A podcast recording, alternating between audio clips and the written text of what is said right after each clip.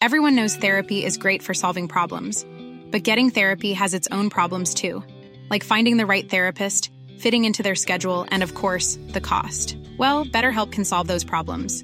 It's totally online and built around your schedule. It's surprisingly affordable too. Connect with a credentialed therapist by phone, video, or online chat, all from the comfort of your home. Visit betterhelp.com to learn more and save 10% on your first month. That's BetterHelp H E L P. Ryan Reynolds here from Mint Mobile. With the price of just about everything going up during inflation, we thought we'd bring our prices down. So to help us, we brought in a reverse auctioneer, which is apparently a thing. Mint Mobile unlimited premium wireless. Ready to get 30, 30, bit to get 30, bit to get 20, 20, 20, bit to get 20, 20, bit to get 15, 15, 15, 15 just 15 bucks a month. So, Give it a try at mintmobile.com slash switch. $45 upfront for three months plus taxes and fees. Promo rate for new customers for limited time. Unlimited more than 40 gigabytes per month. Slows. Full terms at mintmobile.com. A lot can happen in the next three years. Like a chatbot may be your new best friend. But what won't change? Needing health insurance. United Healthcare Tri Term Medical Plans are available for these changing times. Underwritten by Golden Rule Insurance Company, they offer budget friendly, flexible coverage for people who are in between jobs or missed open enrollment. The plans last nearly three years in some states, with access to a nationwide network of doctors and hospitals. So, for whatever tomorrow brings, United Healthcare Tri Term Medical Plans may be for you. Learn more at uh1.com.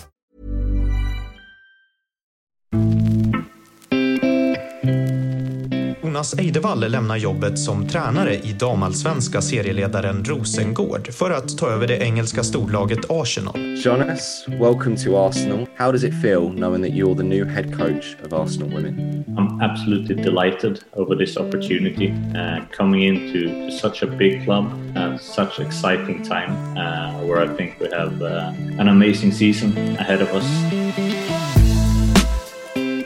det är knappt två år sedan Jonas Eidevall lämnade FC Rosengård och blev tränare för Arsenal i engelska Women's Super League.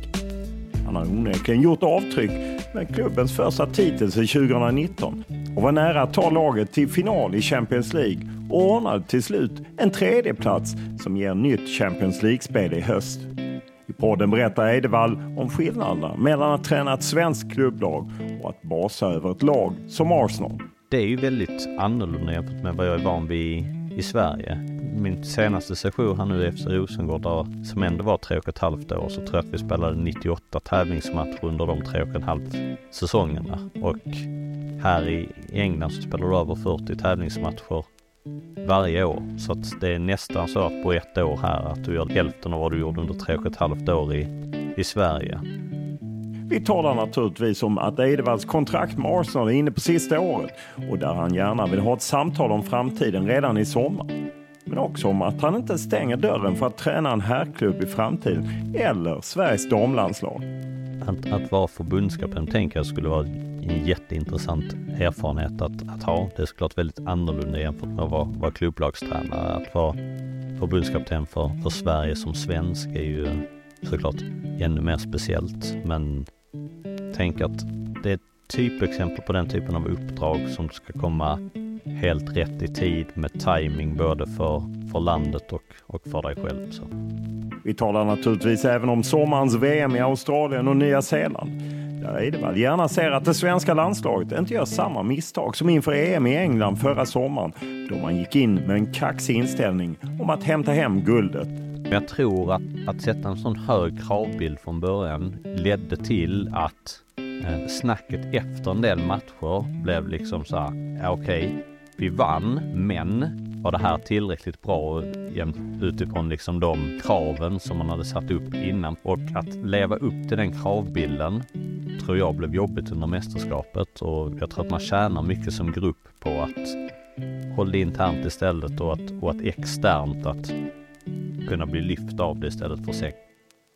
Men podden är naturligtvis mer än så här. Vi pratar om damfotbollens oerhörda utveckling ute i Europa och vilken påverkan det får på svenska klubbar. Vi talar om vad han ser för skillnader mellan att träna ett herrlag respektive ett damlag och varför det blivit svårare att byta från herr till dam och vilket utbyte han har med Arsenals herrmanager Mikkel Arteta. Och naturligtvis talar vi om den omskakade händelsen när lagets plan fattade eld på vägen hem från en Champions League-match och de många skador som drabbat klubben det senaste året. Och så talar vi om chanserna till att vi får se fler svenska spelare i Arsenal framöver. Men som vanligt börjar vi podden med en faktaruta.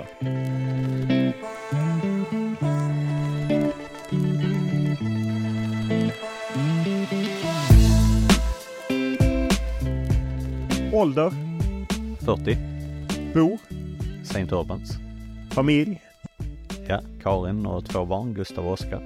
Utbildning?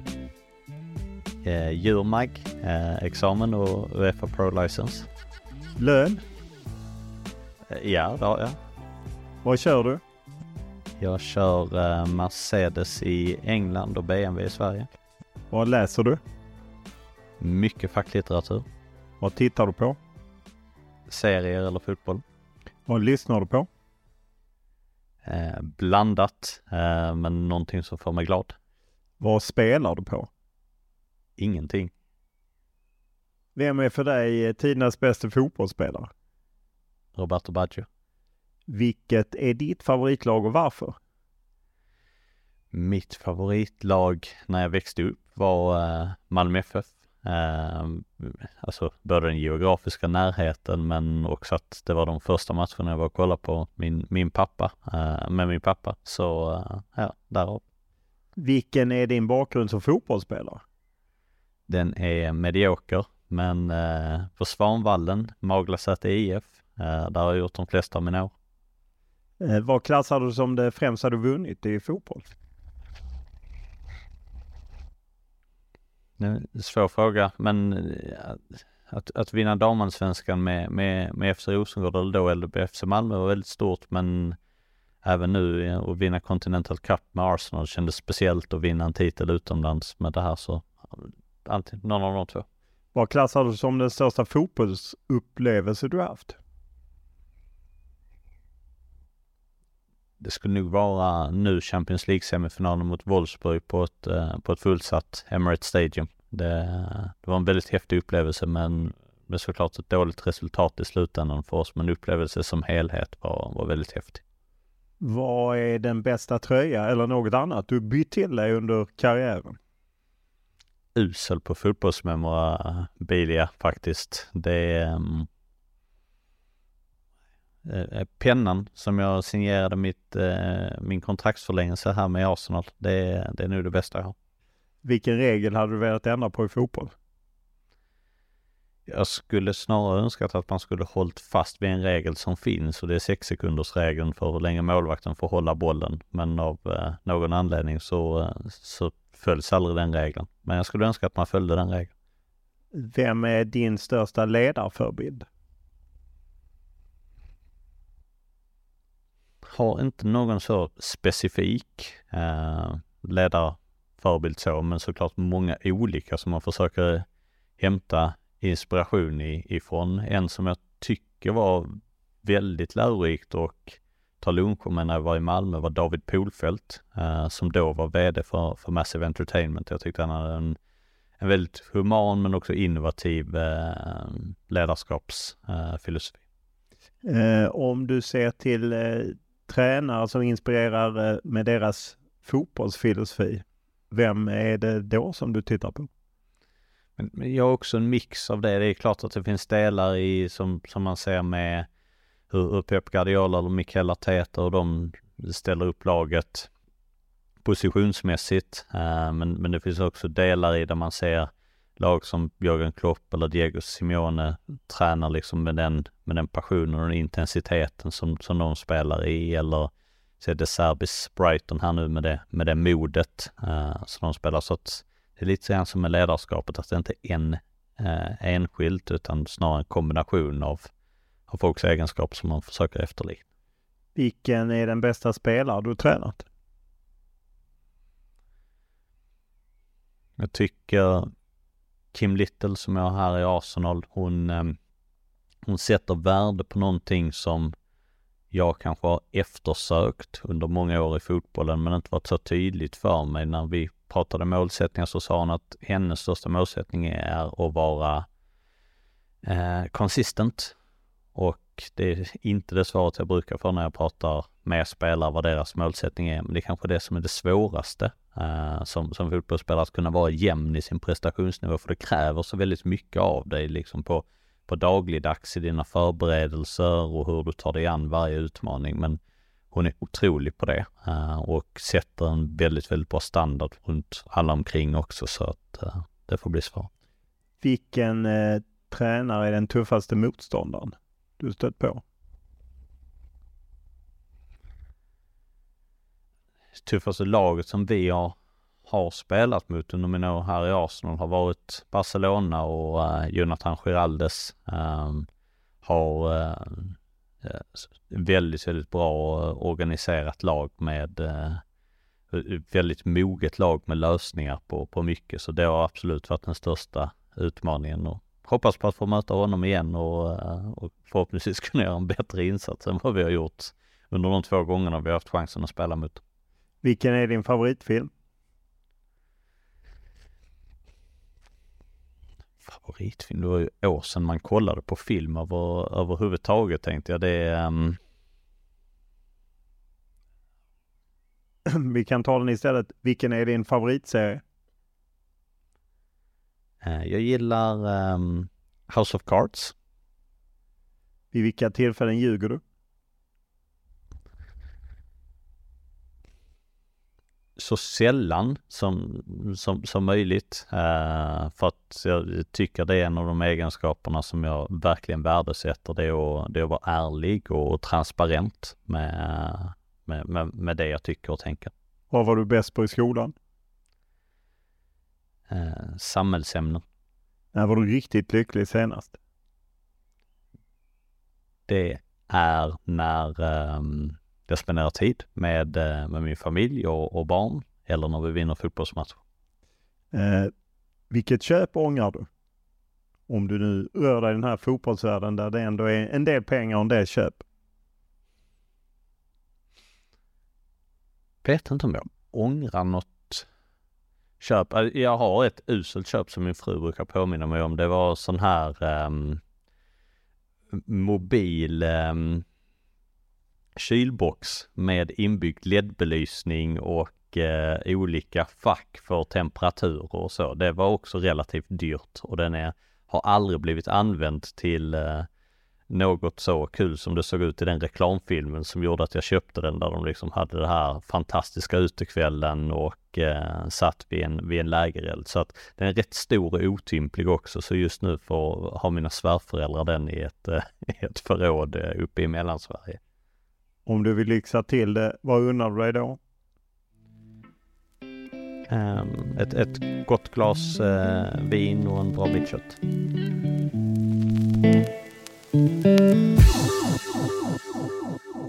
När vi träffas på Arsenals anläggning så är det ju i säsongens slutskede. Den här podden sänds ju något senare men ni har tagit en titel, Arsenals första titel sedan 2019 via ligacupen, Champions League-semifinal och är med och krigar om en tredjeplats och en Champions League-plats. Jag antar att det är det viktiga att vara med i Champions League i höst.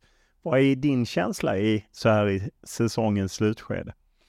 Att väldigt mycket beror på de här två sista matcherna, hur den, den totala känslan blir av, av den här säsongen för att det är jätteviktigt för oss att, att sluta topp tre och vi måste verkligen göra vårt yttersta för att kunna göra det. Um, men om man bortser från det, att vi inte vet hur det kommer att sluta i de två sista matcherna, så har det varit en väldigt utmanande säsong i, i det faktum att vi har fått många spelare skadade och, och borta med, med, med långtidsskador och att vi har behövt att hitta lösningar på det under, under säsongen och att vi under de förutsättningarna har gjort saker och ting väldigt, väldigt bra eh, och lyckats vinna en titel och vara väldigt nära att kunna få spela en Champions League-final och det, det, tycker jag vi ska vara stolta över, den, den prestationen. Eh, om man ser till ligaspelet, ni har dubbel förlust mot Manchester United som ju tagit kliv och överraskar och eh, ändå Arsenal har ju 15 ligatitlar men egentligen den senaste 2019 tog man ju vad är trycket på dig att liksom leverera ligatitel?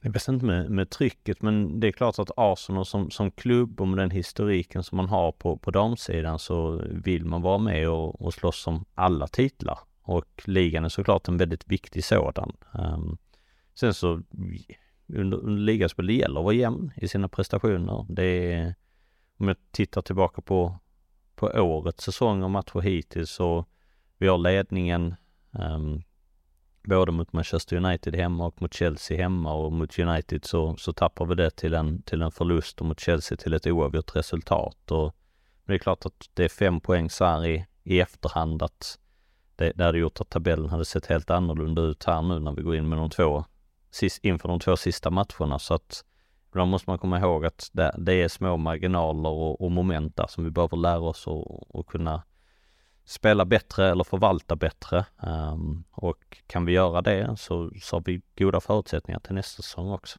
Hur upplever du att konkurrensen skärps i uh, Women's Super League? Att man ser fler och fler klubbar som satsar stort? Jag menar, du har ju fyra klubbar som kan vara med och, och slåss ut i den yppersta Europatoppen med, med oss, Chelsea, United och City och bara där att slåss om tre Champions League-platser är, är klart att den konkurrensen är, är väldigt stor. Um, sen tycker jag att det är fler och fler klubbar som försöker att blanda sig i det. Vi har sett Aston Villa nu i, i år och gjort en stark säsong och gjort starka nyförvärv också. Även om det är såklart att man alltid själv önskar att man ska hamna så högt upp som möjligt i tabellen så det är ju inget, inget tal om saken att klubben och ligan mår ju bra av att fler klubbar som är med och, och utmanar. Eh, och förhoppningsvis så kan det bli en två, tre klubbar till som, som vill satsa stort på att ta sig in i, i topp tre och då blir ligan ännu mer intressant för, eh, för i vart fall de som följer. För ett topplag som Arsenal som då, jag menar man har ju dubbla cuper här i England eh, med både FA-cup och, och ligacup, ligacup som ni vann. Sen har ni då spelat Champions League med gruppspel och så ligan. Hur är det att balansera eh, ja, en kamp på fyra fronter?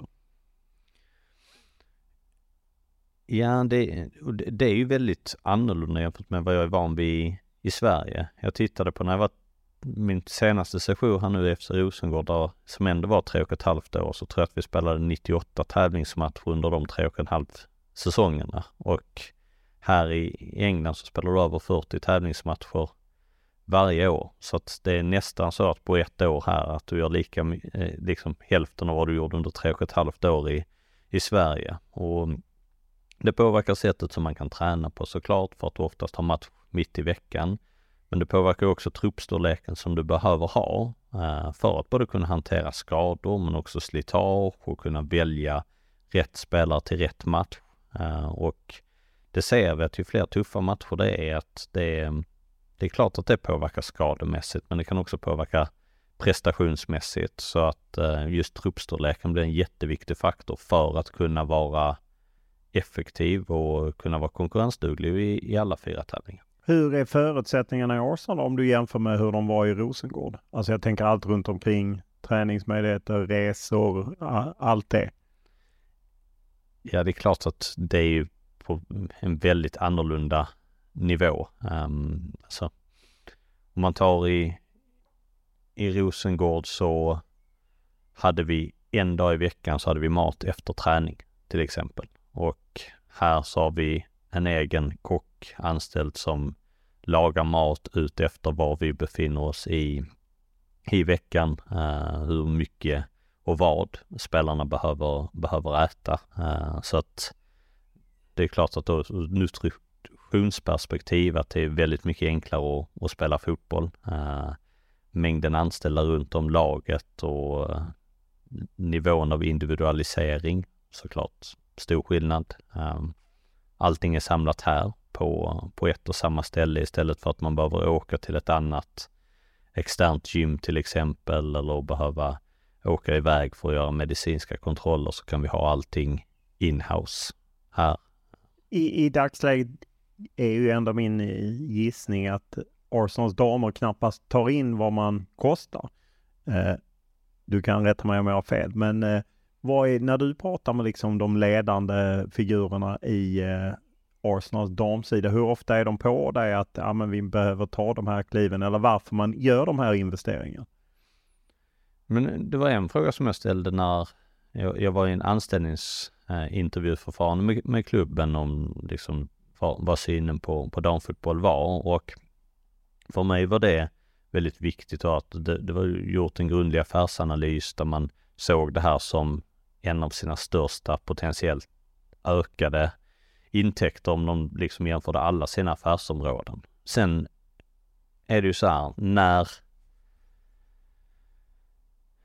när, när behöver man dra in precis de, de summorna som man spenderar? Det är ju, jag skulle säga att damfotboll är startup eh, mässigt på det sättet att vad, vad, vi vet om är att värdet kommer att vara mycket högre um, om, om fem år än vad det är idag. Sen är ju frågan hur mycket högre? Uh, och, och, det är ju där som det, det är jättesvårt att, att, värdera, men, men det är ju det som alla klubbar runt om i, runt om i världen idag som satsar försöker och, och träffa rätt uh, med den värderingen så att, så att man, kan, man kan vara med då.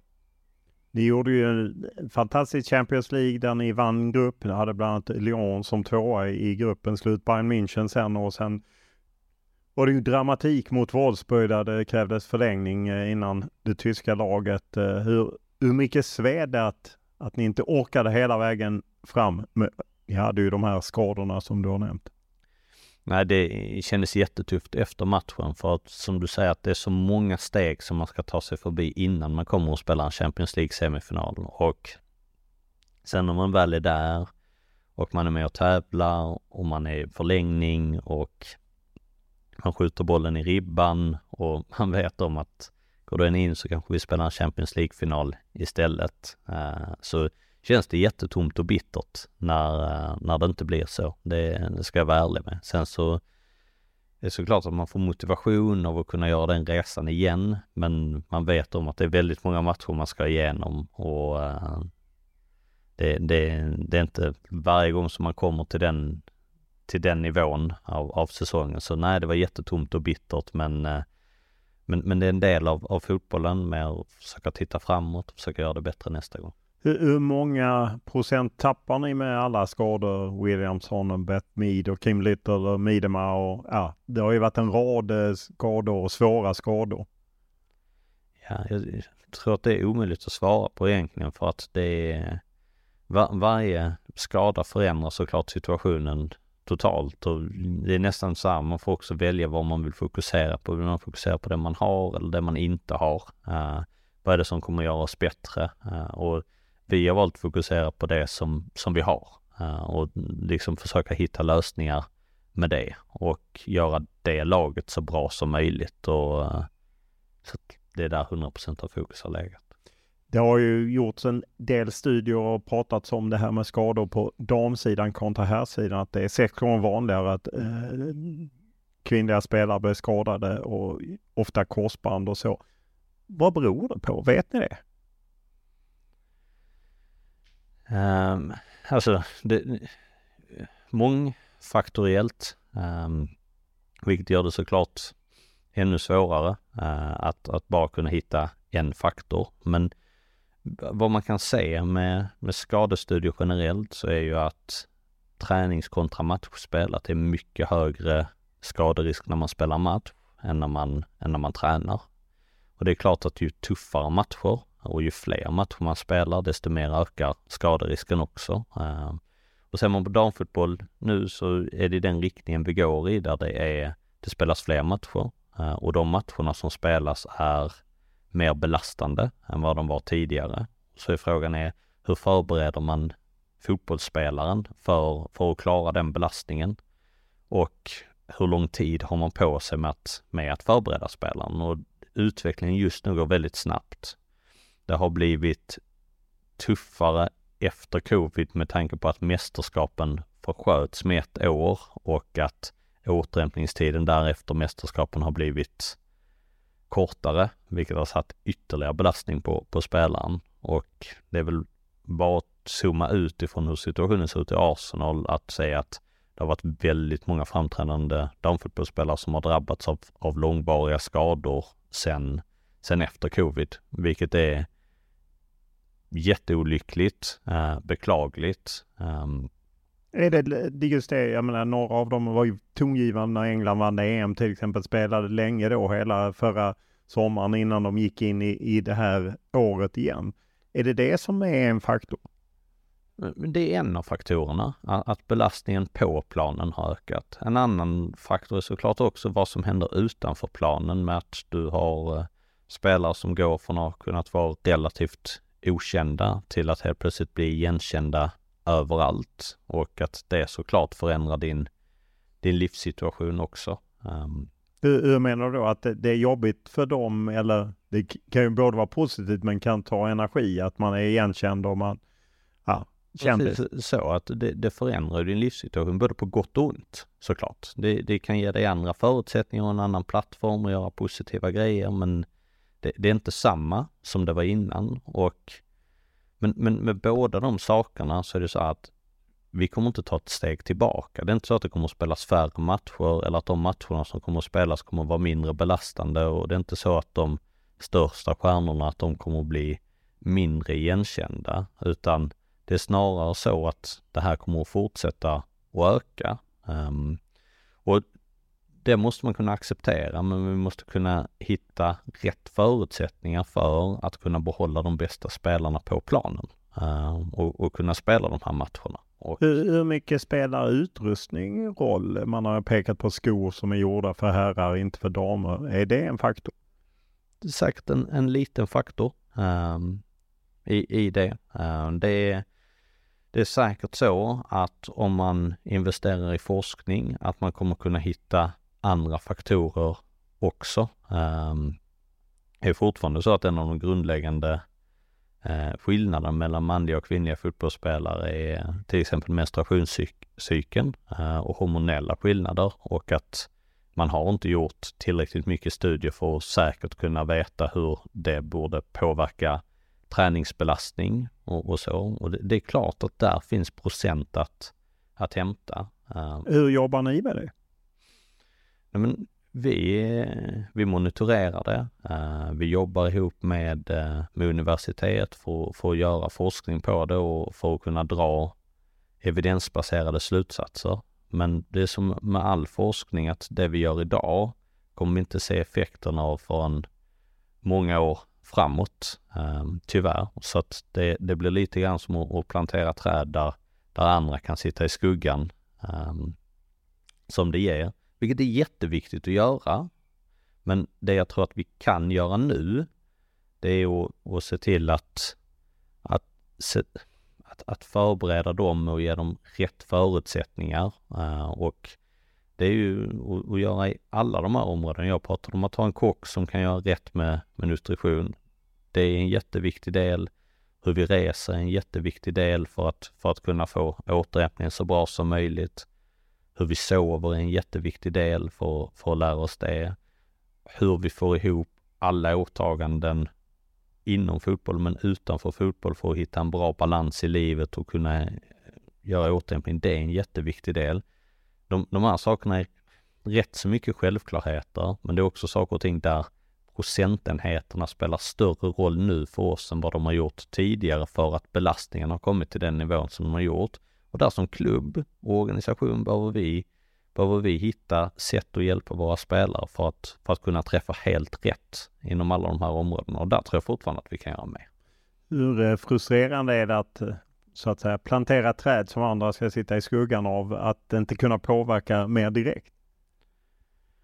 Men, men det tycker jag är en, vad ska jag säga, det är en skyldighet som, som vi har för att göra, för att göra fotbollen bättre framåt med att, med att säga att det, det är saker och ting som, som kommer att göra, så, göra det bättre för framtida fotbollsspelare. Och det är självklart att, att vi måste göra det. För att det, det säger sig självt att om det finns saker och ting att göra med att det kan fin- göras bättre fotbollsskor för kvinnliga fotbollsspelare eller vi kan lära oss mer om menstruationscykeln så att vi kan styra träningsbelastningen bättre och, och göra det säkrare för spelarna så, så, måste vi investera i det för att det, det kommer göra oss bättre framgent.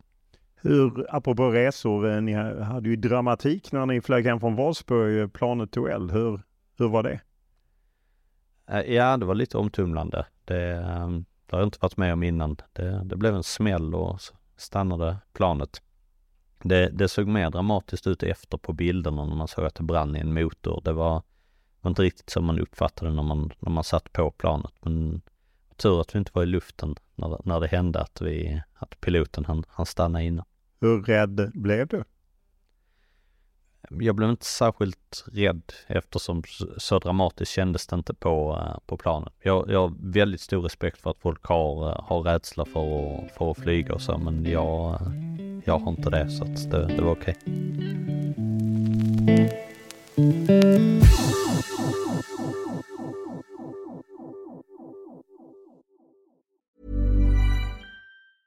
Hi, I'm Daniel, founder of Pretty Litter. Did you know cats tend to hide symptoms of sickness and pain? I learned this the hard way after losing my cat, Gingy. So I created Pretty Litter, a health monitoring litter that helps detect early signs of illness by changing colors, saving you money and potentially your cat's life. Pretty Litter is veterinarian developed, and it's the easiest way to keep tabs on your fur baby's health right at home. Go to prettylitter.com and use code ACAST for 20% off your first order and a free cat toy. Terms and conditions apply. See site for details. Life is full of awesome what ifs, and some not so much, like unexpected medical costs. That's why United Healthcare provides Health Protector Guard fixed indemnity insurance plans to supplement your primary plan and help manage out of pocket costs. Learn more at uh1.com.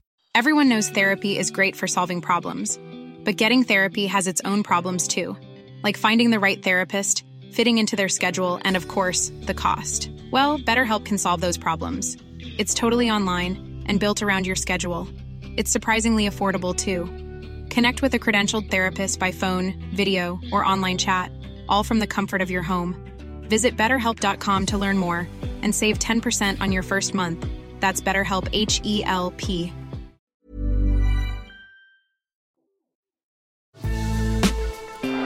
Options either side of her. She's gone for her Hurtig. Blackstenius! 1 0 Arsenal. It's taken them all of two minutes in extra time. Blackstenius with the save, and it's in. Hurtig in the right place at the right time, and Arsenal do restore that two-goal advantage.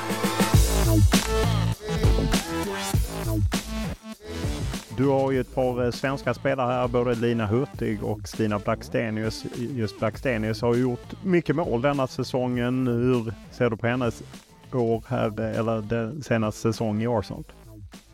Men hon har gjort en jättebra säsong. Jag tycker framförallt utifrån en, en januari som var lite tuffare för, för Stina, hur hon har jobbat med, med sitt spel och bibehållit en, en tro på det hon gör bra och sen kunnat komma och göra jättemycket viktiga mål och jättemycket viktiga insatser för oss efter det har varit jätteimponerande och liksom det tycker jag har varit ett nytt steg i Stinas utveckling. Eh, som jag tycker hon ska vara jättestolt över att, att hon har tagit. Så att eh, hon har haft en jättebra säsong för oss. Lina Hurtig som ni plockade in från Juventus, haft tuffare med speltid. Eh, vad är det som har stört? Mycket småskador uh, för Lina, vilket ju har varit um, jättefrustrerande, inte minst för hennes del såklart, med att inte kunna få den kontinuiteten i i, i träning och spel eh, som, som, hon behöver. Så att eh, tycker inte alls att vi liksom den här säsongen har kunnat vara rättvis med, med att visa vad Lina Hurtig kan göra i en Arsenal-tröja. Eh, hon har jobbat på jättebra och liksom tagit sig tillbaka från, från småskada efter småskada. Men eh, det är klart att det har hackat upp hennes säsong som inte har varit optimal. Så hoppas verkligen vi kan få rätt på det till nästa. Eh, om du ser till hur Arsenal har utvecklat spelet, går det ens att tänka i de banorna när man har haft så mycket skador som ni har haft denna säsong? Men det tycker jag ändå att det, det går att göra utifrån att den, den idén som vi har med att, med, med att spela, um, den har vi hållit fast vid. Uh, vi har behövt att vara lite mer flexibla i form av, av formation och så, men det var ändå en riktning som vi ville röra oss mot att kunna hantera och spela med med mer formationer. Så utvecklingsmässigt så, i vårt spel tycker jag varit jättepositivt under säsongen och vi är mycket mer ett moget lag idag som kan hantera väldigt många fler olika situationer än vad vi kunde när jag kom för två år sedan. Du har även plockat hit den kortärmade Patrik Winqvist. Eh, vad tillför han eh, i en stab som det inte fanns några svenskar i förutom du? Men Patrik tillför såklart saker och ting inom sitt specialistområde som vi har honom här, att han är assisterande tränare med ansvar för fasta situationer. Så att den det ögat för detaljer och, och kunna jobba med både våra offensiva defensiva fasta. Det, det är såklart en jättekompetens han har. Sen så är det ju så att vi har ett rätt stort tränarteam. Men Patrik känner mig väl sen innan också och han vet vad jag värdesätter för någonting eller vad jag efterfrågar vid, eh, vid en situation, vilket gör att när jag inte är i rummet så kan han fortfarande på ett rätt så enkelt sätt kunna, kunna vägleda och säga, men det där vill nog Jonas ha lite annorlunda eller kör på det. Det där kommer Jonas gilla. Så att du behöver inte vänta på att komma in till mig och att jag ska titta på det. Och det, det är tidsbesparande för mig, det är tidsbesparande för andra. Det gör att vi kan jobba mycket, mycket mer som en organisation där folk kan vara mer självgående utan att jag behöver vara över folks axel hela tiden. Var det ditt val att plocka hit honom? Ja. Och klubben lyssnade på det helt och hållet? Korrekt. Du förlängde ju till 2025. Eh, numera när man intervjuar spelare på damsidan säger de att de inte tecknar så långa avtal. Eh, löneutvecklingen är så stark. Eh, är det likadant för dig? Får jag hoppas det. Uh, men, men jag förlängde bara till 2024. Så att, uh... Ja, du, du skrev ett så kort avtal alltså. Ja, just det. Ja. Du är som spelarna helt enkelt. Du vill inte... Uh, men, men det finns ju en mängd, mängd faktorer till liksom kontraktslängden som man har. Just då kändes det som ett, som ett bra längd på, på avtalet. Vilka diskussioner har ni nu om att förlänga eller göra något annat? Jag tycker att det är naturligt att här nu till sommaren så, eh, så behöver vi sätta oss ner och, och diskutera vad, vad vi ska ha för någon eh, liksom, framtida inriktning. Um, man märker att när man är under säsongen så är det väldigt, väldigt hektiskt och man behöver hålla fokus på nästa match. Um, liksom den kommande matchen därefter. Så att nu till sommaren kommer vara ett ypperligt tillfälle både för, för mig och klubben att fundera över hur vi ska ha det framgent. Vad vill du?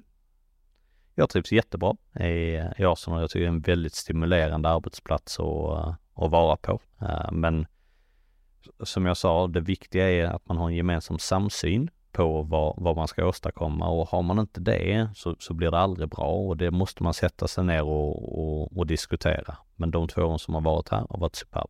Vad har du hittills fått för signaler från eh, ledningen? Nej, men haft jättebra uppbackning från, från ledningen från, från dag ett. Jag tror att det grundade sig i att det var en genomarbetad rekryteringsprocess som, som gör att när du känner att du har det så är det att då finns det också en god grund till varför du har, har blivit anställd i din, i din position och att de har tagit ett genomarbetat och eftertänksamt val av tränare och då finns det också en idé om, om varför du, du är anställd.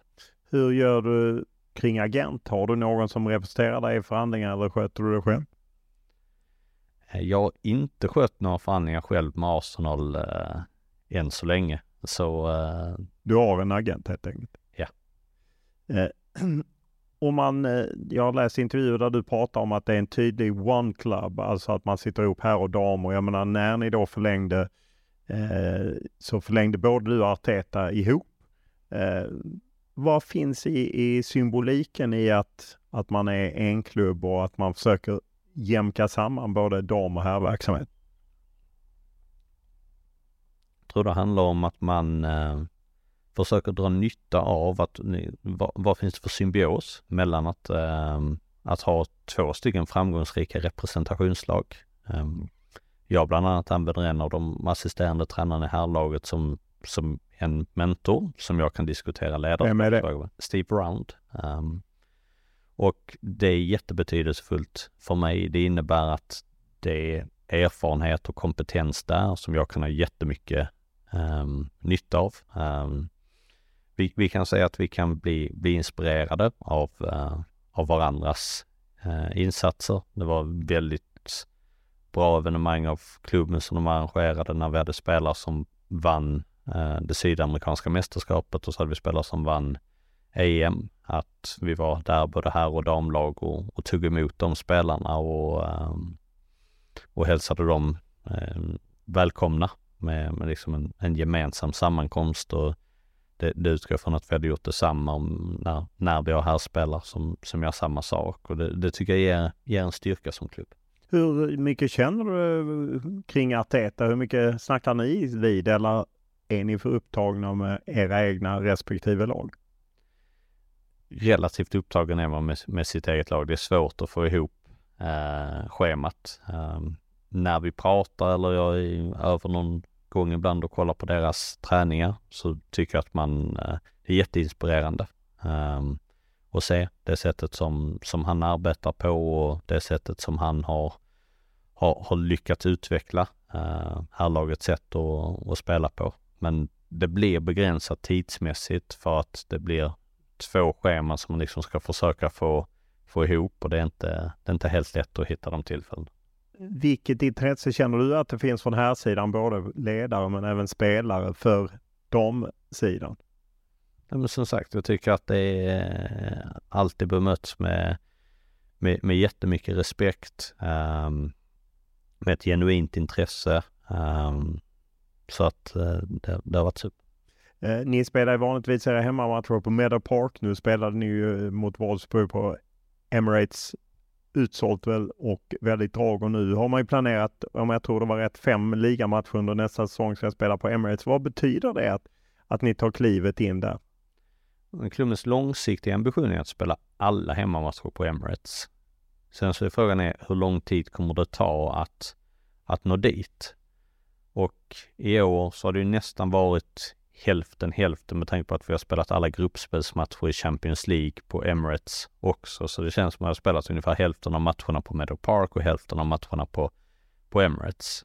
Um, vi har lyckats få väldigt, väldigt bra publiksiffror på Emirates på de matcherna. Um, vi har haft utsålt på Meadow Park, jag tror, på samtliga matcher som vi har spelat där hittills i år. Så att det ligger ju i, i den utvecklingens riktning att vi flyttar fler och fler matcher till Emirates. Det är såklart en jättestor logistik i att flytta fler matcher dit för att det är både med tillstånd, med eh, tillsättning av, av, personal, med att se till att man har underhåll på plan och annat. Alla de sakerna behöver ju samköras för att det ska kunna bli lyckosamt.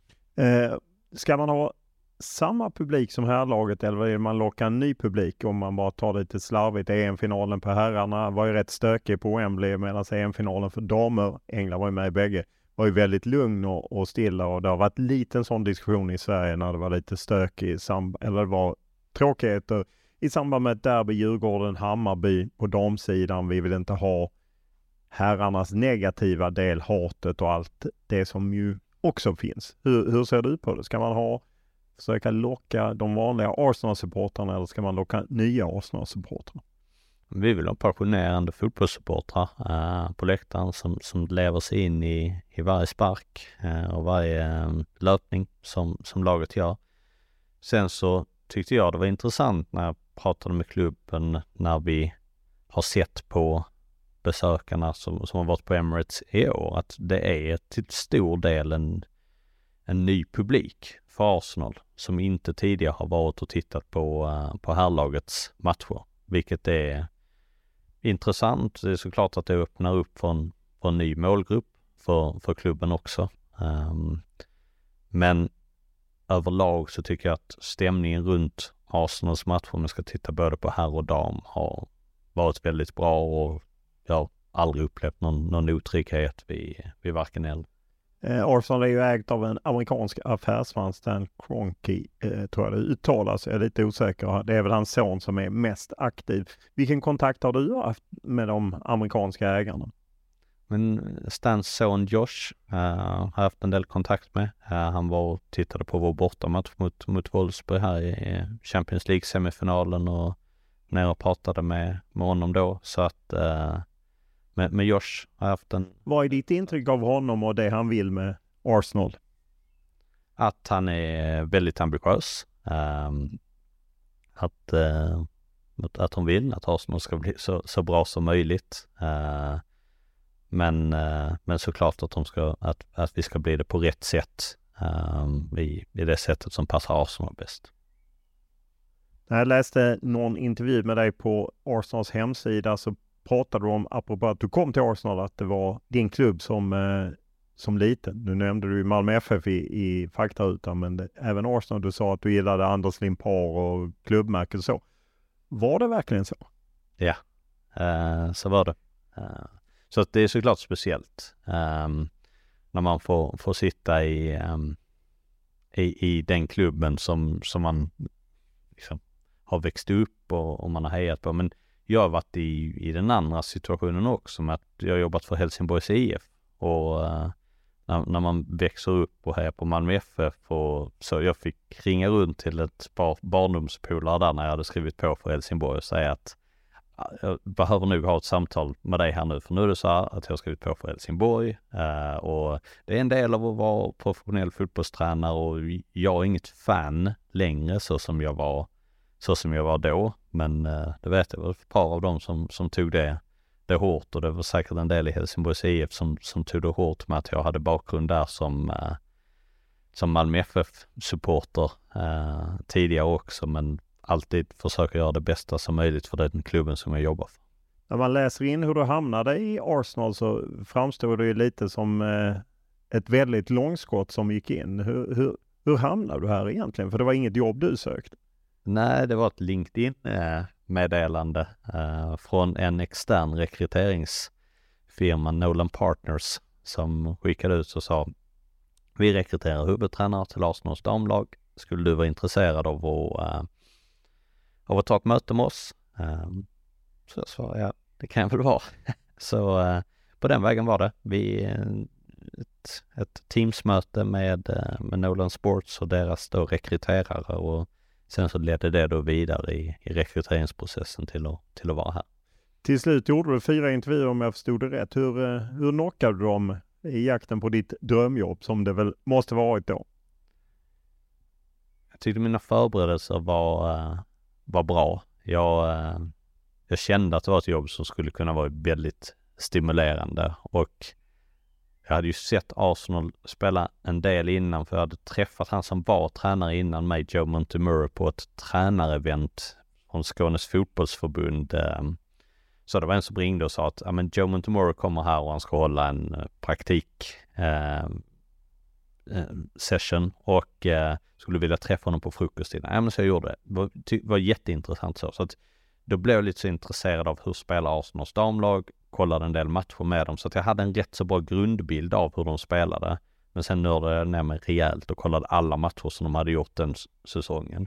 Jag tror att det är en, för, liksom, en bra förutsättning när du går in i en anställningsintervju för att folk vill såklart veta så här, vad tycker du om vår verksamhet? Vad tycker du att vi borde göra för att göra det bättre? Och vissa saker kan du inte veta utan att vara inne i det. Men när du har sett alla matcherna så får du ändå en tydlig bild med att säga, ja men de här spelarna gillar jag verkligen, det här gillar jag inte så mycket när vi gör, detta skulle jag ha ändrat på om jag skulle vara tränare. Och uppenbarligen så var det bra saker. Hur eh, nervös var du inför sista intervjun när du hade tagit dig en väldigt många steg men insåg att du var väldigt nära men inte hemma än?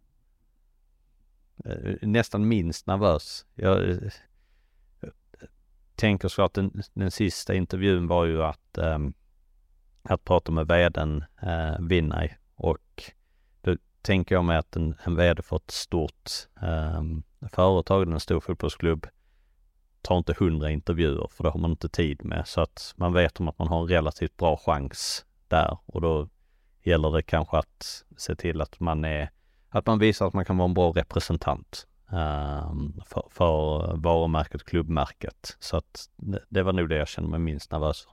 Hur många utländska anbud hade du haft? Du hade ju ändå haft stora framgångar på, på damsidan med, med LDB och Rosengård. Hur många utländska anbud hade du innan detta? ja, men ett par stycken um, hade jag. Uh, Varför tackade du det? Av olika anledningar. Dels att det var uh, kanske inte attraktiva länder att, att bo i eller att det kändes som att jag hade svårt att se vad, vad är nästa steg efter det här. Även om kanske både landet och ekonomin så var, var tilltalande. Um, och kände också att ska vi flytta så måste det vara en total situation som är bra både för mig och, och familjen. Så det var väl det, inte det perfekta anbudet helt enkelt. Eh, när man läser på lite, jag läste en lång intervju med dig i Offside, så är det ju intressant att du läser juridik och du säger ju själv bland din eh, utbildning att du har läst juridik. Eh, och du jobbade på bank när du samtidigt jobbade på Lunds BK, och ingen större spelarutbildning. Vad gjorde att du liksom ändå såg en tränarkarriär? när du, att du inte såg en juristkarriär på bank?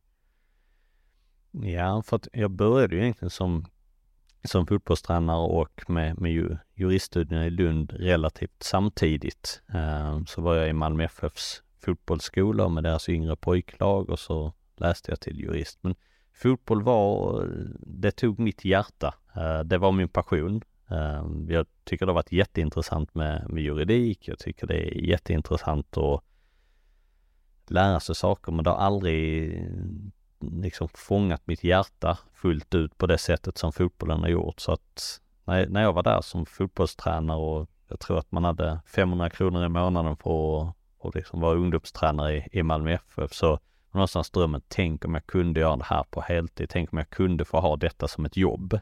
Det, det har varit min, min motivation, mitt mål och det tog många år att, att komma dit men, men det var det som var min drivkraft. Vad fick dig att tro att du hade egenskaperna, kunskaperna att, att nå dit? Egentligen ingenting annat än att jag hade människor runt omkring mig som gav mig väldigt mycket positiv eh, uppbackning eh, och som jag är jättetacksam för, för dem. Och det var mycket, jag gick de här i fotbollsförbundets utbildningar och äldre fotbollstränare, instruktörer där som gav väldigt mycket positivt beröm och sa men det här är jättebra och här har du en styrka som ledare och det gjorde att jag växte, jag fick ansvar, jag sökte mig till andra utmaningar och jag var över i USA och jobbade för uh, New York Metro Stars som det hette då, som är Red Bulls idag. Jag kom till Lunds BK och jobbade med deras herrlag. Det var... Men, men utan att ha fått den där positiva uppmaningen och, och feedbacken och förtroendet från, från folk tidigt i min karriär så tror jag aldrig att jag hade, hade gjort det. För jag tror inte att jag hade några så här, egenskaper från början som, som särskilde mig från någon annan. Eh, när började du kunna leva på tränarjobbet och när kunde du släppa banken? Ja, precis. Det, det var väl någon kombination där mellan att gå från att jobba halvtid som A-lagstränare för Lunds BKs herrar i division 1 södra till att jobba heltid på bank och då få ihop det. Men det var ju en rätt, relativt gynnsam ekonomisk situation ändå med att, eh, med att jobba 150 procent till att säga att men om jag ska ta nästa steg som fotbollstränare så funkar det inte med att cykla in till träningen 20 minuter innan den ska börja från, eh, från, från bankjobbet. Då behöver jag lägga heltid på det och gå till assisterande tränare då i, i LDBFC Malmö med lite ansvar för deras gymnasieverksamhet också. Det är, det är ju inte det bästa ekonomiska beslutet som jag har tagit. Det, det var en rätt så stor lönesänkning som jag gjorde när jag, när jag gick till att faktiskt bli heltid på, på fotboll. Men jag kände att det var det som var förutsättningen om jag skulle kunna ta, eh, ta ett ordentligt kliv som fotbollstränare också. Det är ju 2012 du gör det. Det kan vara betalat sig i efterhand. Ja, man vet inte. Jag kanske hade haft en, en ännu mer lukrativ karriär som, som bankman eh, också, men, men absolut, jag, är, jag ångrar ingenting av, uh, av det. Hur nära var du att du hamnade i Malmö FF? Det talades om att du, du var aktuell för Norlings MFF, eller? Nej, det tror jag aldrig var särskilt, särskilt nära. Så det var, det, det har varit andra allsvenska miljöer som har varit närmare för mig att hamna i än, än MFF. Uh, du leder ju ja, Rosengård eller LDB då till ett par titlar när du tar över som huvudtränare. Sen går du ner och blir assisterande i, till Henrik Larsson. Var, varför gör du det skiftet? Jag var till och med i Danmark innan. Um, nej, jag, jag var på en punkt där, där vi, vi vann SM-guld, jag tror 2013 med, med Rosengård då och sen så när 2014 så vi leder serien när jag lämnar där på, på sommaren också. Men jag var en punkt där jag kände så här, jag hade ingen aning om hur jag skulle utveckla mig själv, varken som ledare eller som fotbollstränare. Jag var där och ledde ett jättebra fotbollslag. Ehm, men jag kände det är så mycket saker som jag inte som jag inte kan om spelet fortfarande. Ehm, och jag hittade ingen väg i hur jag skulle lära mig det heller, för det kändes som att man bara levde match till match till match.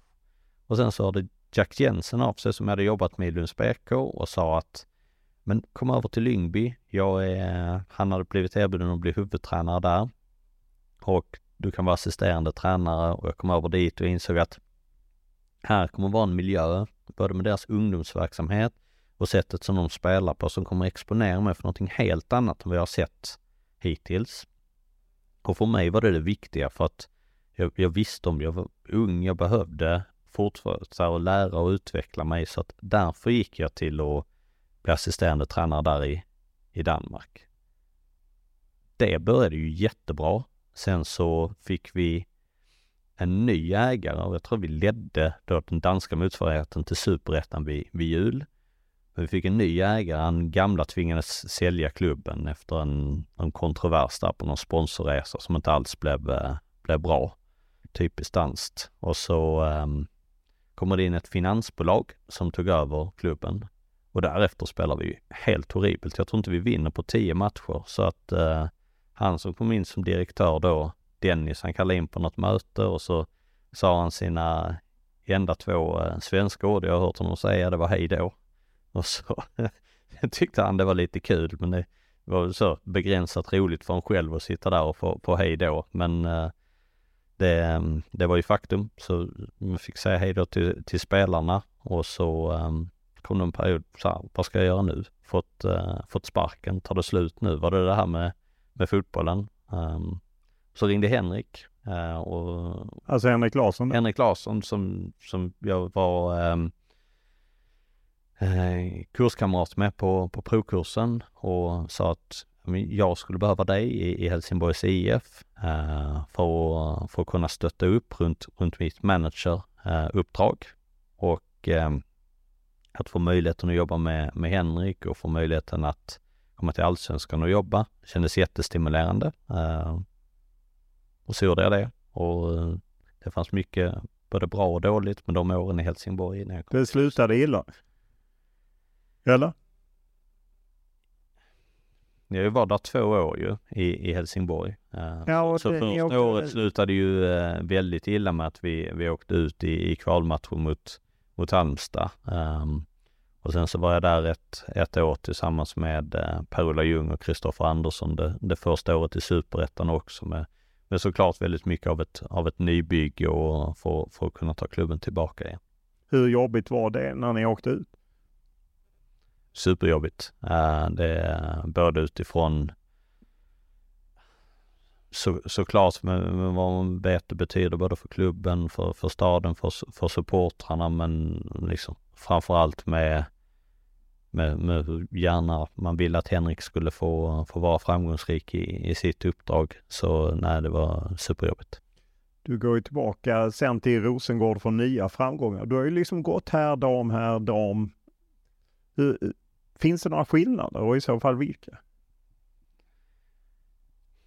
Jag tycker det finns väldigt mycket mer likheter än vad det finns, än vad det finns skillnader. Um, så att jag, däremot så skillnaden som finns, det är såklart att du, du verkar på två olika spelarmarknader och det är därför som jag tror ibland att det är svårt att att gå så mellan herr och dam. För att när någon anställer dig så vill de såklart att du ska ha en så kort inlärningsperiod som möjligt. Och det är klart att din kännedom om spelarmarknad eller om motståndarlag och sånt, att det hjälper dig väldigt mycket till att komma in och få en, få en bra start.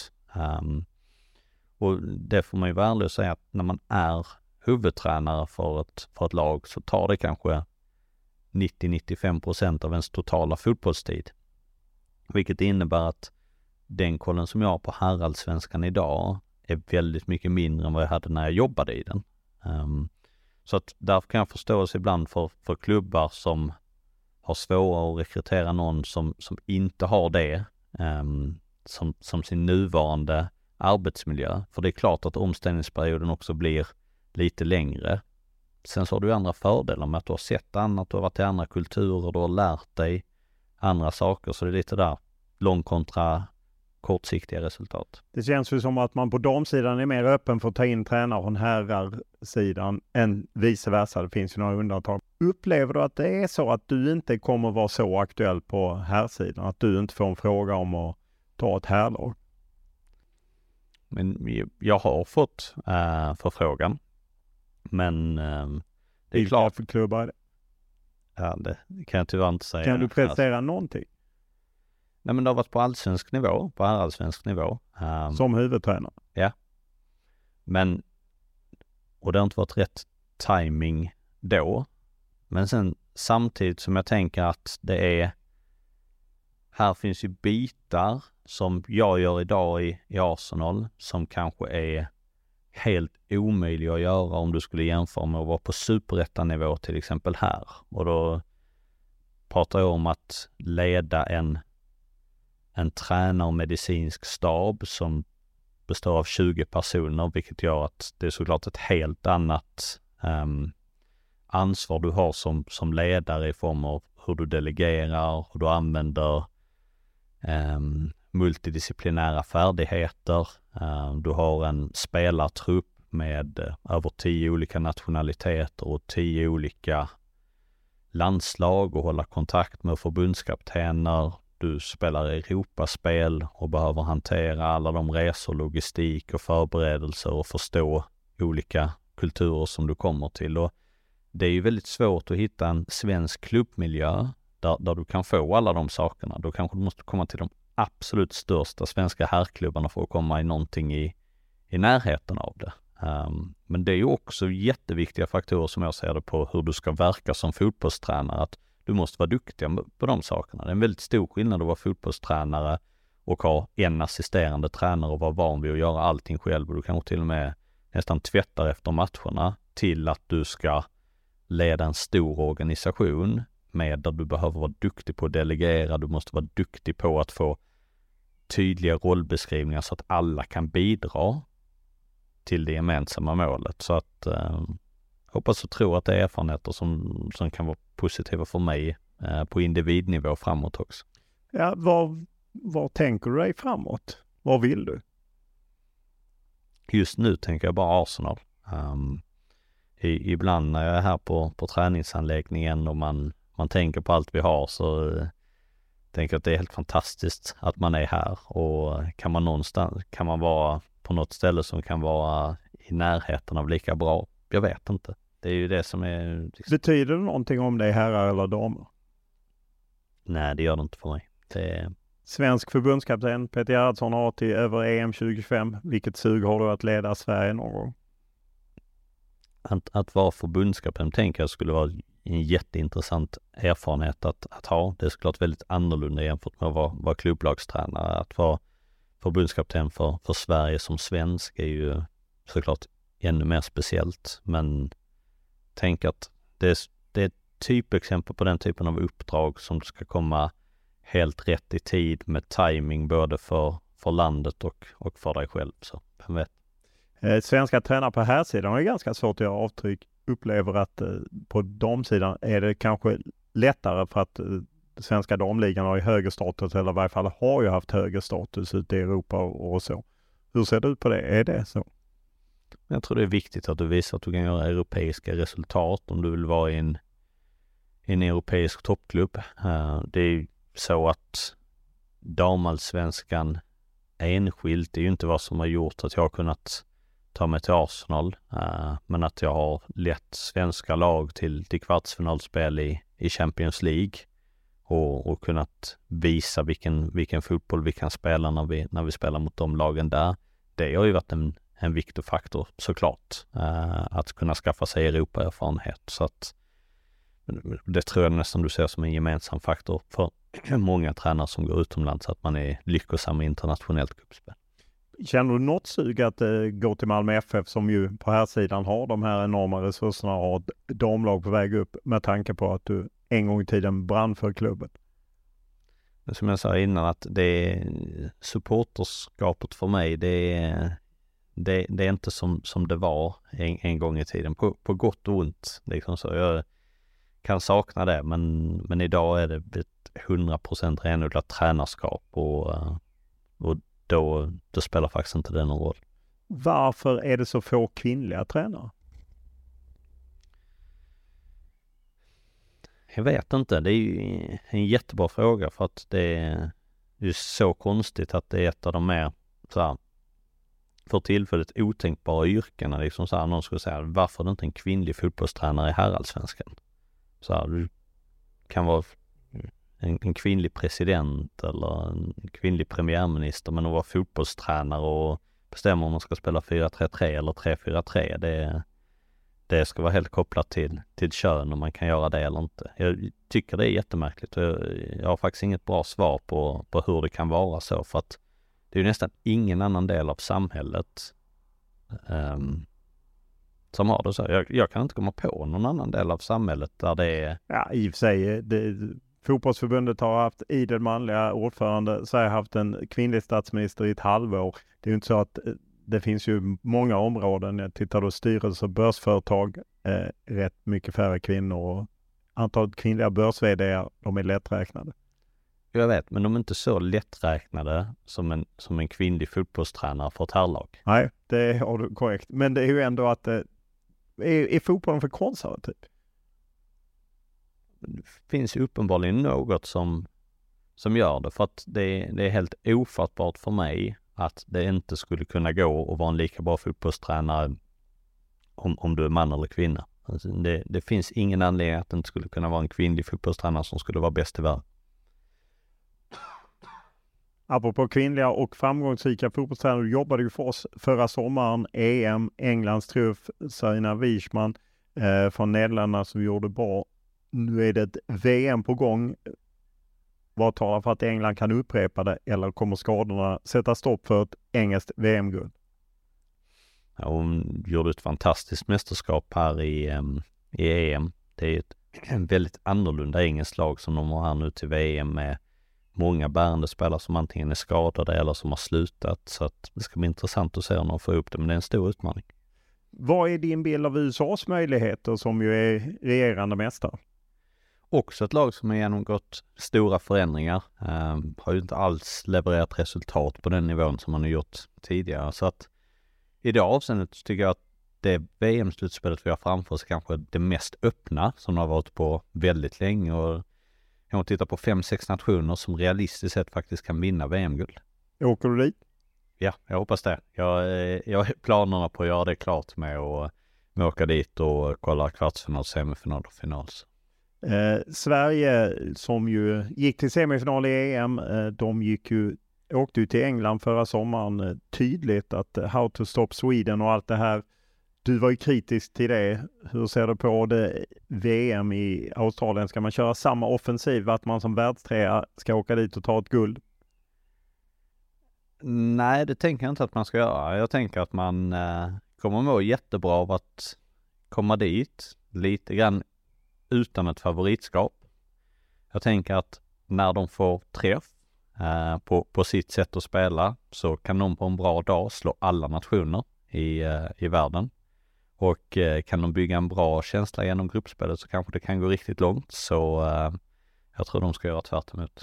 Hur stort misstag var det att bygga upp hela den kampanjen? Tycker alltid så svårt att säga efterhand, för det är klart att det var... Det du sa faktorer. det även under tiden ju, ska sägas. Men det är så många faktorer som påverkar att man, man inte får det momentum som man behöver ha under ett mästerskap. Jag menar de hade mycket skador och mycket sjukdom som störde också.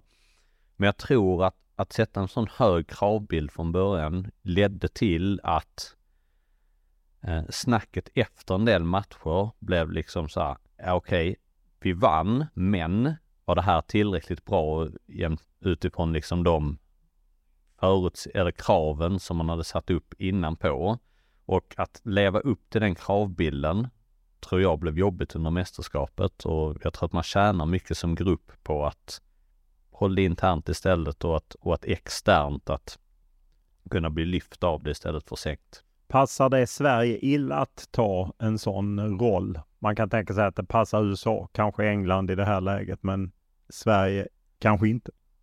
Jag tror det handlar om också förutsättningar som man har. Jag tror att hade Sverige träffat rätt på precis alla parametrar och haft alla sina spelare, bärande spelare fullt tillgängliga så, så är man kanske tillräckligt bra för, för, för att ha den kravställningen på sig. Men när man inte gör det så blir det jobbigt istället. Uh, så att Jag tror att ha en sån kravställning på USA till sommarens VM tror jag skulle passa jättedåligt för dem. För de är inte där som lag, men de var där förra VM och då passade det jättebra för dem. Så det är den fingertoppskänslan om, om var laget faktiskt befinner sig. Sverige har ju vunnit ett guld i mästerskap genom alla år. 1984, inte så långt härifrån, i Luton. Eh, därefter så har man spelat en rad semifinaler och finaler men kan inte vinna. Du som är MFF-are åtminstone lite grann, där pratar man ju gärna om vinnarkultur. Varför saknar Sverige den vinnarkulturen som kanske fanns i Tyskland länge och fanns i USA? Ibland så tror jag att det är så små marginaler såklart varför man, varför man vinner eller förlorar en fotbollsmatch. Men om man aldrig är semifinal så kan man aldrig spela final. Och är man aldrig i final så kan man inte vinna heller. Så det är någonstans det är startpunkten för att ta sig dit. Och det finns väldigt många fotbollsnationer som, som spelar färre semifinaler eller färre finaler än vad, än vad Sverige gör. Uh, och jag tänker att sen handlar det såklart om vad vill du med när du har kommit så pass långt? Alltså vad är dina förväntningar på det? Kommer du vara lite nöjd, lite glad över att vara, ha kommit till en final? Så tror jag att det påverkar negativt. Att så här, det enda som är gott nog det är, att, det är att vinna och det måste vara mentaliteten som man har i, i varje fotbollsmatch som man, som man går in där. Kanske att man ibland kan vara, vara skyldig för att, för att inte vara det, men uh, utifrån vad man ser att svenska landslag presterar ett internationellt nivå, både på herr och damsidan historiskt, så uh, är det ju inget snack om saken att vi, vi överträffar vad, vad vi kanske egentligen har förutsättningar för. Eh, Sverige kan ju förklara sig utan Caroline Seger. Hon gick ju sönder under EM och har ju kommit tillbaka och gått sönder igen och är lite osäker. Vad betyder det om hon faller från? Ja, det betyder nog rätt så mycket. Caroline är ju både, hon är en fantastisk spelare både på plan och, och utanför plan och är ju så här lim för hela gruppen med, med, med sättet som, som hon som hon är på. Um, sen så har de ju det senaste året har ju inte Caroline kunnat vara med och spela jättemycket så det är klart att de har behövt att, att förbereda sig på en verklighet utan henne också, vilket kanske gör att tappet blir lite mindre. Men, men som person så, eh, så är hon jätteviktig för, för ett svenskt damlandslag. Är det skillnad på medalj eller inte? Ja men det kan absolut vara en, eh, en, en sådan skillnad. Jag tror att man ibland underskattar man betydelsen av att, av att ha rätt karaktärer i ett, i ett långt mästerskap. eh, för, att, för att kunna leda laget inifrån. eh, och att kunna hitta rätt stämning. Det är många som säger i, från det engelska landslaget, en spelares betydelse som Jill Scott till exempel, som inte spelar särskilt många minuter under EM, men som, som alla lyfter fram som en jättebetydelsefull person i det laget och, och vilken stämning som det laget eh, skapade. Och det är en sån spelare som jag tror att man har haft svårt att ersätta i England här nu efter också, så att man ska inte underskatta det. Eh, Sverige är det ju en del som är oroliga för om man tittar på damsidan, att man inte har samma tillväxt av, av talanger Eh, på plussidan finns ju att många av spelarna flyttat ut till stora klubbar och får bra förutsättningar för träning och sånt. Hur, hur orolig är du för svensk landslagsfotboll på damsidan? Men det är jag inte så orolig för. Jag tror att konkurrensen kommer att bli, bli tuffare med att andra länder investerar mer i sin utbildning och få fram mer talanger. Um, men samtidigt så är det ju samma sätt som det ser ut på, på här sidan. Så jag tror att det, det kommer bli tuffare, men det är inte för att Sverige blir sämre, utan snarare för att andra länder blir bättre runt om. Så det blir samma tråkiga utveckling på eh, damsidan som det har varit på här sidan där ja, en medalj 94 och innan dess var det på 50-talet när man tog mycket medaljer. Ja, men vad är, vad är en realistisk utveckling i en, uh, i, i, en global sport som fotboll och ett, och ett litet land som, uh, som Sverige. Det, det, är klart att vi, vi ska sträva efter, efter mer, men uh, det finns ingen sport som det kommer vara så tuff konkurrens i som det kommer vara i, i fotboll och uh, du, du kommer ha mängder med länder som, som gärna vill komma och, och spela de här semifinalerna eller finalerna så att eh, konkurrensen kommer att bli, bli jättetuff på damsidan också, precis som den är på här sidan. Du har ju två svenska landslagsspelare här. Vi ser dem i Barcelona och Milan och överallt. Hur många svenskar vill du plocka in till? Det, för mig spelar det ingen roll med, med nationalitet på, på det sättet. Uh, men det är klart att det finns några spelare, jag ser i, uh, i vårt landslag här i, i Sverige, som hade kunnat passa bra in hos oss. Så att um, om rätt möjlighet uppstår så kan det bli någon svenska till. Hur är priset på svenska spelare? Är det ett bra pris eller eh, om man plockar någon från allsvenskan till exempel? Alltså, pris är oftast individuellt. Jo, det förstår jag, men liksom vad är... Kvalitet eh, på spelaren. Jag skulle inte säga så här att generellt så här är svenska spelare dyra eller billiga. Nej, det är Spelare kostar vad de kostar beroende på hur, bra de är tycker jag. Vad talar för att vi får ytterligare någon svensk redan i sommar? Ja, det talar väl för att vi eh, skulle ha, ha en bra kontraktsförhandling. Det är, det, det, är absolut tänkbart att vi får någon svenska till. När du talar om bra kontraktsförhandling så handlar det om din kontraktsförhandling? Nej, det gör det faktiskt inte. Nej, utan... utan... det handlar i så fall om kontraktsförhandling med eh, med eh, spelare. Ni har kontakter helt enkelt, ser jag på ditt leende. Ja, det har vi. Uh, kan utan att säga mer. Du kan säga vem? Ja, utan att säga mer. Detta är ju uh, sprängstoff ändå. Ja, ja precis. Uh, om man ser till den här satsningen som Arsenal och många klubbar gör ute i Europa så är den ju en bakslag för allsvenskan där ju du själv verkat, eller? Ja, beroende på hur man ser det. Alltså vill man vara bäst beroende på att det inte finns så många andra klubbar som, och länder som investerar så är det ju ett bakslag. Om man vill vara framgångsrik i ett ännu mer konkurrensutsatt eh, område så, så tror jag mer att det är som en utmaning för det. Men det är klart att rent ekonomiskt att det är jättesvårt att konkurrera med de, med de förutsättningar som finns ute i Europa, precis som det är på här sidan. Eh, men det gör ju inte att det inte finns en massa saker i svensk klubbfotboll som, som vi inte kan vara stolta över. Alltså Sverige har en fantastisk supporterkultur. Eh, fotbollen är väldigt stark i, i Sverige och miljöerna runt de damallsvenska klubbarna är ju, ju utveckla spelare och, och prestera och liksom också varit bra och det kan de fortsätta vara. Um, Samtidigt så har de ju inte EFD eh, elitfotboll. De har inte varit lika drivande som svensk elitfotboll SEF kring herrarna är kring det här med akademisystem och så. Hur, hur kan man bättra det? Ja, där är ju en jätteutvecklingspotential. Jag, det fattar, förstod jag aldrig med att man rankar akademier på pojksidan på ett annat sätt än vad man rankar akademier på flicksidan. För någonstans ska man, ska man utveckla bra fotbollsspelare så måste man ha bra utvecklings eller utbildningssystem. Och det finns ju ingen poäng med att vad som är värt fem stjärnor på, på, pojk, eh, på flicksidan är värt en stjärna på, på pojksidan med samma förutsättningar bara för att man ska hitta femstjärniga akademier. Um, för att det är, akademierna på, på flicksidan i Sverige är inte femstjärniga.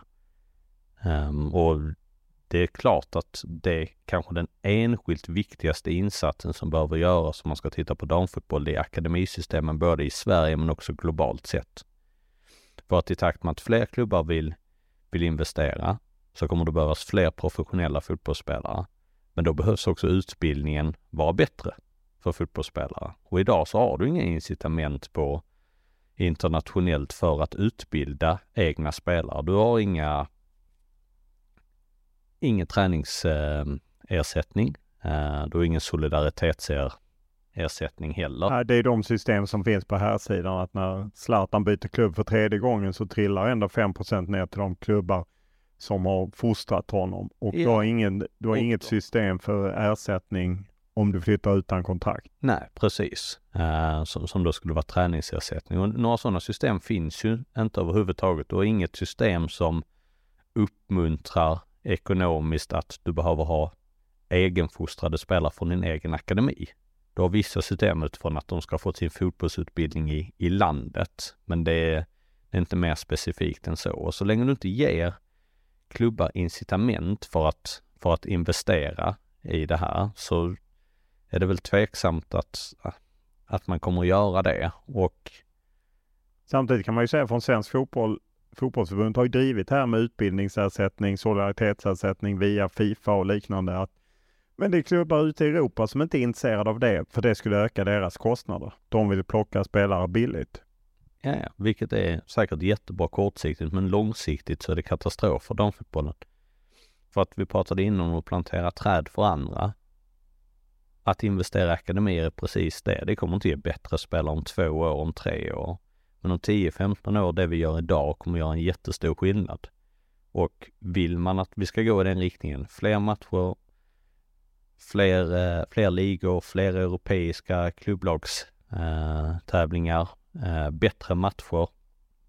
Vi måste ha fler bättre spelare eh, och enda sättet att få fler och bättre spelare är att göra en bättre utbildning. Eh, och då behöver fler och fler investera i riktigt, riktigt bra akademier. Och det är den största skillnaden idag tycker jag, liksom när man ser med den här och damfotboll, det är hur, hur mycket sämre spelarutbildningen är för, för flickfotbollsspelare jämfört med pojkfotbollsspelare. Och eh, jag kan inte förstå att, eh, att man kan ha det på det sättet. Eh, och det, det är den viktigaste sättet, punkten långsiktigt, att förbättra om, om damfotbollen ska kunna nå sin fulla potential.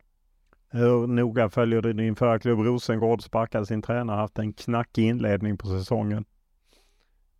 Tidsmässigt så eh, inte så jättenoga. Det tycks vara såklart jättetråkigt för René att, eh, att hon fick gå och känna henne som en väldigt bra och kompetent fotbollstränare. Ehm, men inte mer så. Ibland blir det någon spelare som man, som, som man får nys om eller ser som man följer i, i se om de kan vara aktuella för oss. Eh, om du ser de här klubbarna vi ser ute i Europa, Real Madrid, Arsenal, Manchester United, alla som satsar. Vi ser ju det i Sverige, Malmö FF, Hammarby har gjort det, IFK Göteborg. Vad betyder det för allsvenskan? Är det bra eller dåligt? Det är bra om man vill vinna till varje pris. Så jag var i den diskussionen när, när jag var i, i Sverige med, med, med, med representanter för, för EFD, för vi pratade lite grann om det, liksom så här, vad, vad det innebär att ha, ha två representationslag. Och jag sa det enda sättet för mig att ha två representationslag på riktigt, det är att det är lika viktigt att vinna för båda lagen. Så här.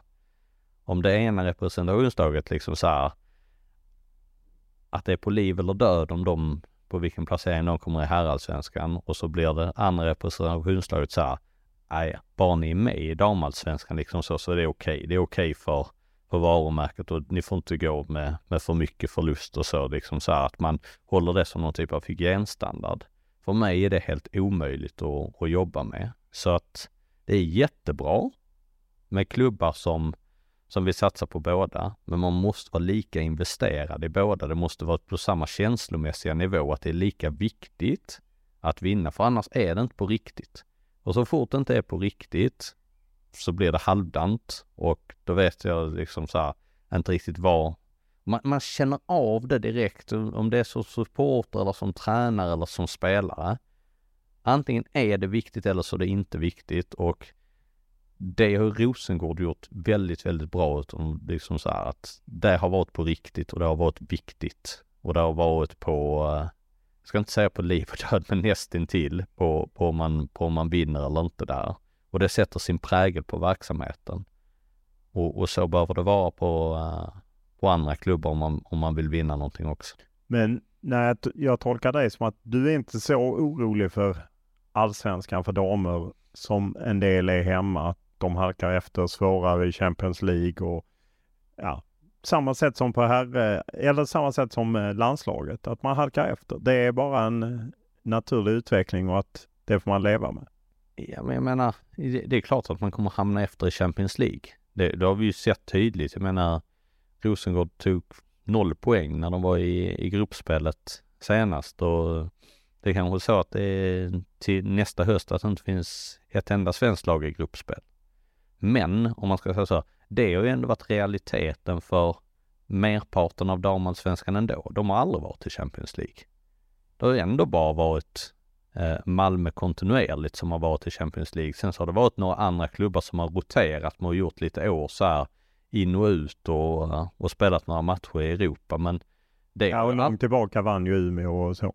Jo, precis. Men om man så ska titta på de senaste tio åren, eh, så efter att, efter att Tyresö var, var i final, efter det har det i princip varit då, då Rosengård och så har det varit andra klubbar fram och tillbaka. Men merparten av de andra klubbarna i damallsvenskan, de har ju aldrig varit i Champions League. De har ju aldrig varit i Europaspel ändå. Så att om, om det går bra eller dåligt i det Europaspelet spelar ju väldigt lite roll för, för deras miljöer som, som sådant. Utan det som har varit viktigt är ju hur damallsvenskan har varit som liga, med att det har varit en liga som har varit jämn, relativt jämn om man jämför med andra europeiska ligor. Där det känns som att det har funnits många klubbar som kan utmana varandra. Där man har kunnat skapa miljöer där det har varit väldigt många professionella lag på det. Och det är ju det som är viktigt att hålla fast vid, att man, att man som liga kan vara stark. Kan det nu komma klubbar underifrån med, med liksom så här starka supporterkulturer också, så tror jag att damallsvenskan som liga kan stå sig väldigt, väldigt stark. Sen kommer man inte vara framgångsrik i Europa.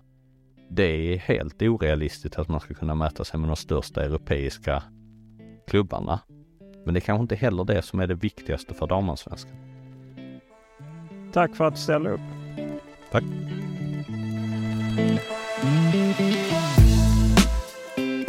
Och den är producerad av Max Richnau och klippt av Daniel Eriksson.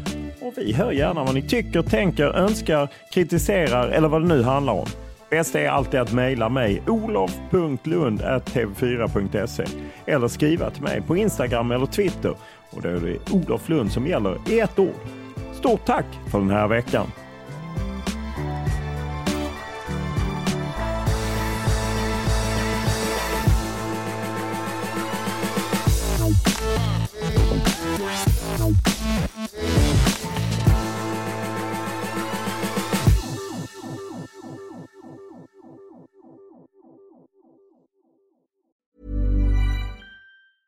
Even when we're on a budget, we still deserve nice things. Quince is a place to scoop up stunning high-end goods for 50 to 80% less than similar brands. They have buttery soft cashmere sweaters starting at $50, luxurious Italian leather bags, and so much more.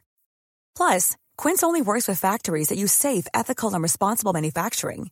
Get the high-end goods you'll love without the high price tag with Quince. Go to quince.com slash style for free shipping and 365-day returns. Mom deserves the best, and there's no better place to shop for Mother's Day than Whole Foods Market. They're your destination for unbeatable savings, from premium gifts to show-stopping flowers and irresistible desserts. Start by saving 33% with Prime on all body care and candles. Then get a 15-stem bunch of tulips for just $9.99 each with Prime. Round out Mom's menu with festive rosé, irresistible berry chantilly cake, and more special treats. Come celebrate Mother's Day at Whole Foods Market.